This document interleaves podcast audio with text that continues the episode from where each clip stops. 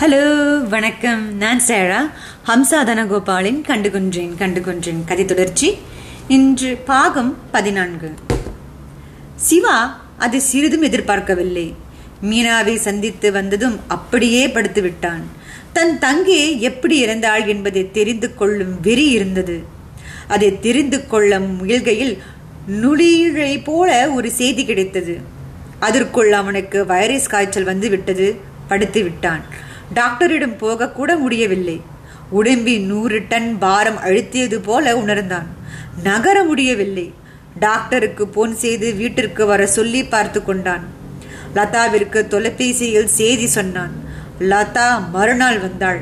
வரும்போதே ஆப்பிள் சாத்துக்குடி பிரெட் என வாங்கி வந்தாள். மெலிந்து போயிருக்கும் அவனை பார்த்து அதிர்ந்து விட்டாள். என்ன சிவா? இப்படி மெலிஞ்சு போயிட்டீங்க? ஓ வெறும் ஜுரத்தால் மட்டும் நீங்கள் இப்படி ஆகலை. உங்கள் தங்கச்சி கவலை ஒரு பக்கம். மறுபக்கம் உங்கள் அம்மா கவலை.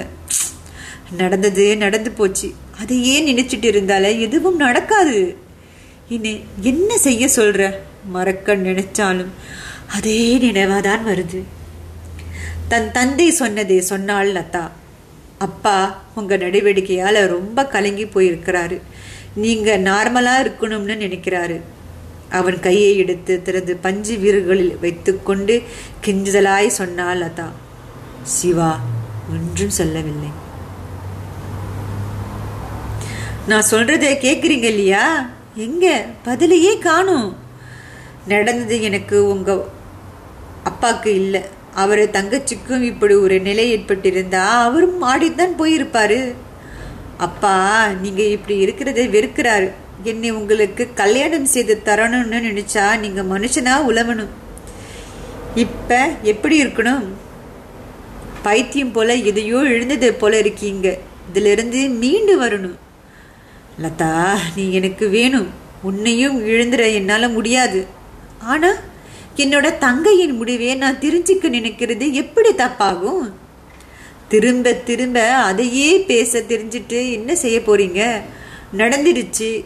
உங்கள் தங்க திரும்ப வர போறதில்ல. அப்புறம் எதுக்கு? மற்ற பெண்களைப் போல வெறும் தங்கையா மட்டும் அவள் இருக்கல. என் சக தோழியா இருந்தா என்னால் இதை எப்படி தாங்கிக்க முடியும்? எப்படி முடியும்னு எப்பவும் புலம்பிட்டு இருந்தா என்ன செய்ய முடியும்? ஒன்றும் செய்ய முடியாது. மறந்துடுங்க. அது உங்களுக்கும் நல்லது. உங்களோட என் வாழ்க்கையை இணைச்சிக்க நினைக்கிற எனக்கும் நல்லது. சிவா அதற்கு மேலே பேசவில்லை. தனக்கு ஏதேனும் பாதிப்பு வந்துவிடும் என நினைக்கிறாள் போலும். அல்லது அவனுக்கு வரும் பாதிப்பால் தன் வாழ்க்கையை எங்கே பாதிக்கப்படுமோ என பயப்படுகிறாளோ என்னமோ. புரிந்தது. அதற்கு மேல் அதை பேசி அவள் உள்ளத்தை புண்படுத்த விரும்பவில்லை அவன். அப்ப நான் புறப்பட்டுமா? அப்பா கிட்ட சொல்லாமல் வந்துட்டேன். செய்தி கேட்டதும் ஓடி வந்துட்டேன். சரி லதா. என்னை பத்தி கவலைப்படாத. வேலைக்காரி வருவா. அவன் மூலமா என் தேவைகளை கவனிச்சுப்பேன். அவனையே சிறிது நேரம் பார்த்திருந்தாள். அவன் உள்ளத்தையே ஊடுருவி பார்ப்பது போல இருந்தது.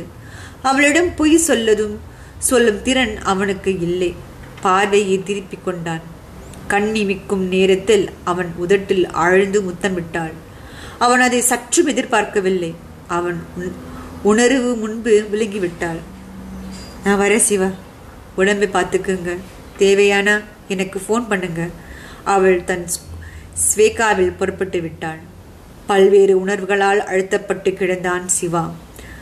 அன்று வந்த தமிழ் தினசரியை பார்த்தான். பிரபல தொழிலதிபர் சாமுவலுக்கு திருமணம் வருகிறது புதன்கிழமை.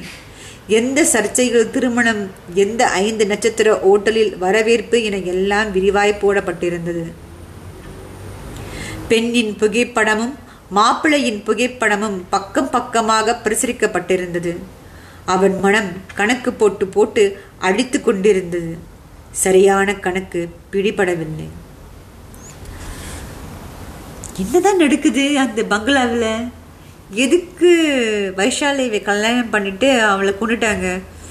ஒரே ஒன்றுமே புரியலையே. சரி அடுத்த பக்கத்து சந்திக்கும் வரை நன்றி.